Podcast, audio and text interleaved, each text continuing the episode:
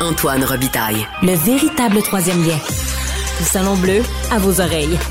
Et tout ça sans utilisation des fonds publics. Comment se portent euh, les mouvements indépendantistes en Europe? Euh, on se pose la question parce que le chef du Bloc québécois, Yves-François Blanchet, s'est rendu en Catalogne la semaine dernière pour participer à la conférence publique sur l'autodétermination des peuples. Il y avait là les présidents du Scottish National Party, de l'Esquadra Republicana de Catalunya, les partis politiques au pouvoir respectivement en Écosse et en Catalogne. On en parle avec Marc Chevrier. Bonjour Marc. Bonjour Antoine. Marc, vous êtes professeur de sciences politiques à l'UCAM, entre autres, euh, auteur de L'Empire en marche, des peuples sans qualité de Vienne à Ottawa. Alors, Marc, euh, cette liste de partis nous donne une idée des principaux foyers indépendantistes en Europe occidentale. Sont tous en panne, ou plus ou moins, non, ces, ces mouvements-là? Ben, le terme euh, être en panne peut peut-être s'appliquer à certains des mouvements en panne ou en pause euh, certains même font face à des à de sérieuses difficultés euh, et d'autres euh, peut-être tentent de se redéployer autrement et, et méditent peut-être de nouvelles stratégies. Ouais. donc, vous avez évoqué le cas de l'Écosse. Bien, certains croient que l'Écosse entre peut-être dans la fin d'un cycle, puisque le Scottish National Party, qui est donc le parti nationaliste indépendantiste écossais, qui a réussi à se faire élire au gouvernement à Édimbourg, parce que l'Écosse a maintenant une assemblée, un gouvernement depuis la dévolution de 99, mm 99. Donc, il a réussi, ce parti, à, l'époque euh, sous la houlette de Alex Salmon, euh, à prendre le pouvoir, au début minoritaire, ensuite, quelques années plus tard, il a réussi à devenir majoritaire, ce qui lui a permis, ce parti-là, euh, finalement, de d'enclencher un, processus d'accession à l'indépendance qui culminerait par la tenue d'un référendum. Et euh, à l'époque, Salmon avait réussi à négocier euh, avec Londres, avec les conservateurs qui étaient au pouvoir, de David Cameron, un, un, référendum. Et bon, comme on sait, il a eu lieu à l'automne 2014. Et puis. Oui, c'est en 2014 hein, que ça a eu lieu. C'est ça. Et, Mais depuis, le mouvement est en crise, là. Bien, effectivement, le mouvement est en crise parce que, bon, le, le, le Scottish National Party s'est quand même maintenu au pouvoir. Ça fait penser un peu au Parti québécois qui, après avoir perdu son référendum de 80, a quand même conservé le pouvoir. Alors, le Scottish National Party euh, a, a, a, curieusement été au début, un peu après le référendum, galvanisé néanmoins par la mobilisation, puisqu'il a enregistré une hausse nette de ses adhérents. Euh, et puis ensuite, le, le, Scottish National Party a connu une certaine fortune électorale au Parlement même de Londres, parce que c'est un parti qui présente également des candidats à Londres. Ça fait penser au, au Bloc québécois, bon, qui est peut-être pas tout à fait la copie conforme du Parti québécois. Mais euh, le, dans le cas de, du Scottish National Party, il a même eu des succès électoraux à Londres, donc il est même devenu le premier parti euh, écossais pour les circonscriptions écossaises à Londres. Mhm. Mais cette situation-là de domination politique pourrait s'effriter. Euh, Oui, parce qu'on pensait que le Scottish National Party serait relancé par le Brexit en 2016, qu'il y aurait un deuxième référendum. Et là, euh, au contraire, tout, ça- va mal pour le SNP. a voté en maj- majoritairement contre le Brexit. C'est même la, la, la nation qui a voté le plus contre le Brexit euh, au Royaume-Uni. Mais ça s'est pas nécessairement traduit par des dividendes électoraux. Euh, ensuite, euh, bon, le parti Scottish National Party, comme tout parti qui finalement doit gouverner, parce que euh, a quand même des responsabilités importantes, notamment le droit criminel, la politique d'éducation, euh, etc. Eh bien, euh, bon, en gouvernant, il crée des, des, des comment dire, des motifs de satisfaction à la longue. Euh, et puis d'ailleurs, dans le cas de Nicolas Sturgeon, c'est d'ailleurs euh, une loi sur l'identité transgenre Ben oui. adoptée par euh, le Parlement d'Édimbourg qui avait fait, enfin, qui avait poussé vers la sortie, semble-t-il, Nicolas Sturgeon. C'est ça, elle a dû démissionner, Nicolas Sturgeon. Oui. Ouais. D'autres soupçonnent plutôt plus un- une affaire de, de corruption ou de d'abus de biens sociaux dont serait suspecté son mari qui est sous enquête. Euh, enfin, peu importe le motif de la démission de Nicolas Sturgeon, euh, il est certain qu'elle était, comment dire, l'égérie du mouvement indépendantiste. Mhm. on pensait qu'elle aurait pu peut-être capitaliser sur l'affaire du Brexit.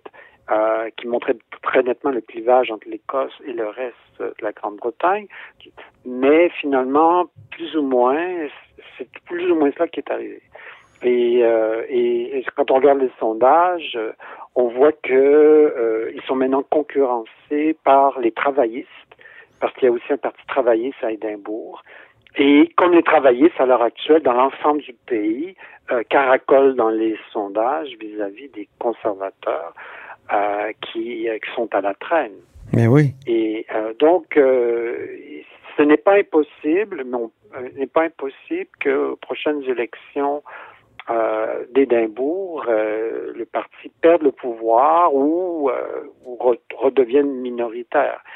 Et hmm. donc, et, et, quant à sa députation à, à Londres, ben, on, on, constate que plusieurs députés élus du SNP à Londres annoncent qui ne se représenteront pas. Donc, euh, on sent que le navire pourrait couler. Mhm. Est-ce que c'est la même chose en Catalogne, euh, Marc? Est-ce que c'est la crise aussi? Euh, semble que. C'est-à-dire qu'autant le, cas écossais nous donne un exemple d'une tentative d'indépendance qui s'est faite, je dirais, avec une, je dirais non pas avec l'empathie de Londres, parce qu'évidemment, le gouvernement de londonien n'a pas du tout appuyé, une telle, appuyé cette option-là.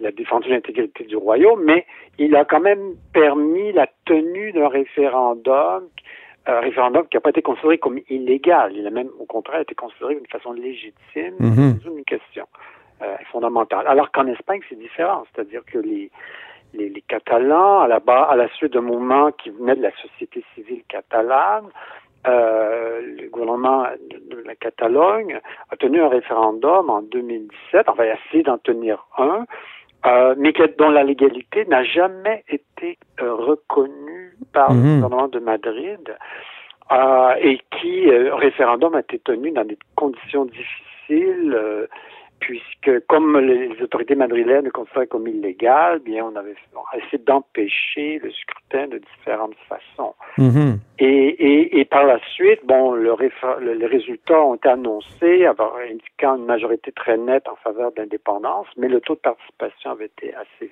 quand même relativement faible, ce qui pouvait s'expliquer aussi par les obstacles sommé par... Euh, une certaine violence policière, il faut le dire. Il y a eu, oui. à l'encontre de ceux qui allaient voter. Euh, et on pourrait dire une, une peut-être pas une violence, mais une répression étatique, parce que Madrid a considéré littéralement l'opération comme illégale et a considéré les leaders catalans derrière le, le, le référendum euh, comme euh, des, euh, des criminels coupables de, de crimes sérieux. Comme Donc la répression a fonctionné. Est-ce que le mouvement il y a eu, une, une, répression judiciaire. Il y a plus plusieurs leaders catalans ont été jugés, emprisonnés. Ils ont fait de la prison. Euh, mais par la suite, le gouvernement de, de Pedro Sanchez, qui est socialiste, qui est encore au pouvoir pour l'instant, euh, en a gracié plusieurs pour essayer peut-être de, de, de, mettre un baume sur la plaie.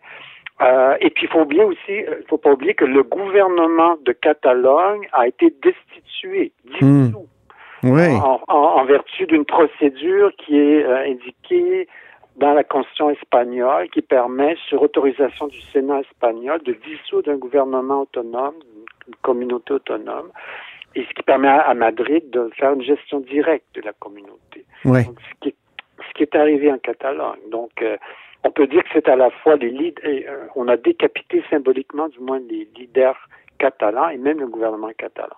Les indépendantistes ont quand même conservé le gouvernement.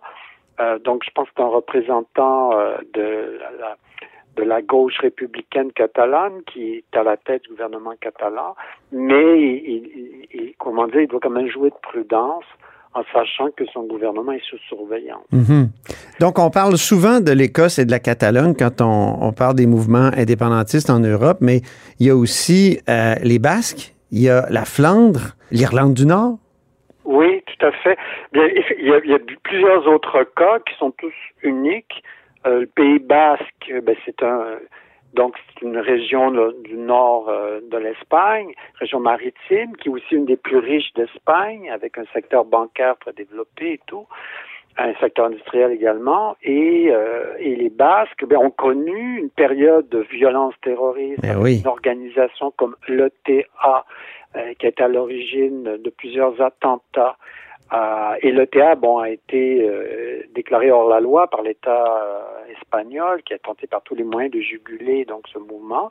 Et l'ETA, bon, finalement, a décidé de cesser la, lutte armée.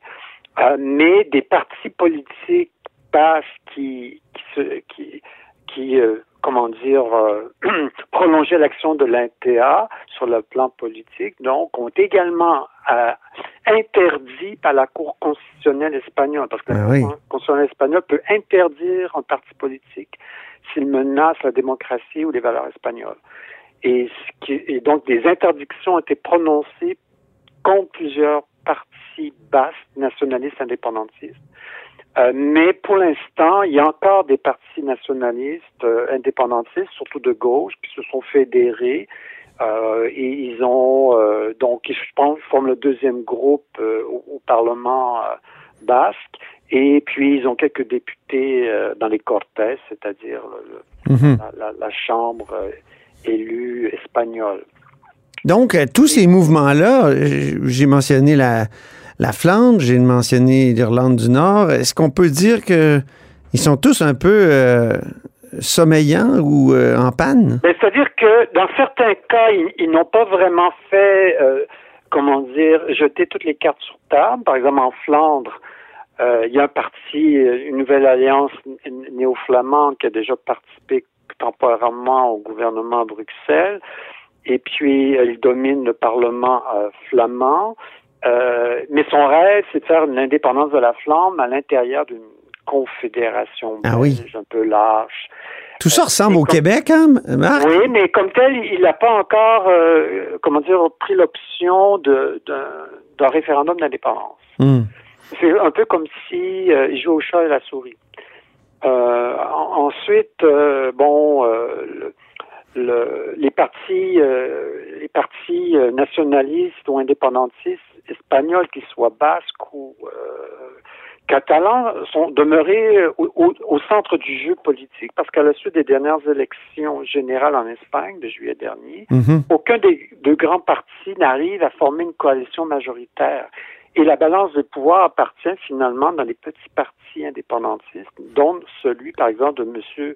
Euh, Carlos Puigdemont, donc, ils ne sont pas éradiqués, les mouvements, mais ils, sont... sont... pas éradiqués, et curieusement, même s'ils ont perdu quelques députés à des dernières élections, parce que beaucoup de Catalans ont préféré voter utile en faveur du Parti socialiste, euh, ces petits partis ont un pouvoir considérable. Et mmh. justement, Puigdemont euh, pose comme condition à son appui un éventuel gouvernement euh, socialiste espagnol l'amnistie générale donné justement aux leaders catalans euh, qui, euh, qui, ont été emprisonnés, jugés. Mhm. Euh, donc, ils, peuvent encore exercer un, un pouvoir qui, qui, qui, est considérable, même si, comme tel, ils ont perdu quelques plumes dans les élections espagnoles. Ben, c'est un peu comme le Parti québécois, qui, qui peut encore exercer un certain pouvoir. Il est encore dans le jeu politique, même si il est, euh, il est euh,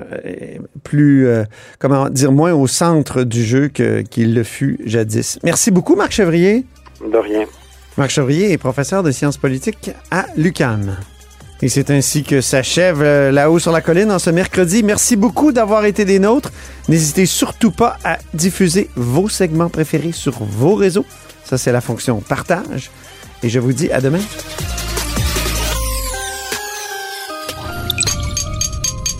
Cube Radio.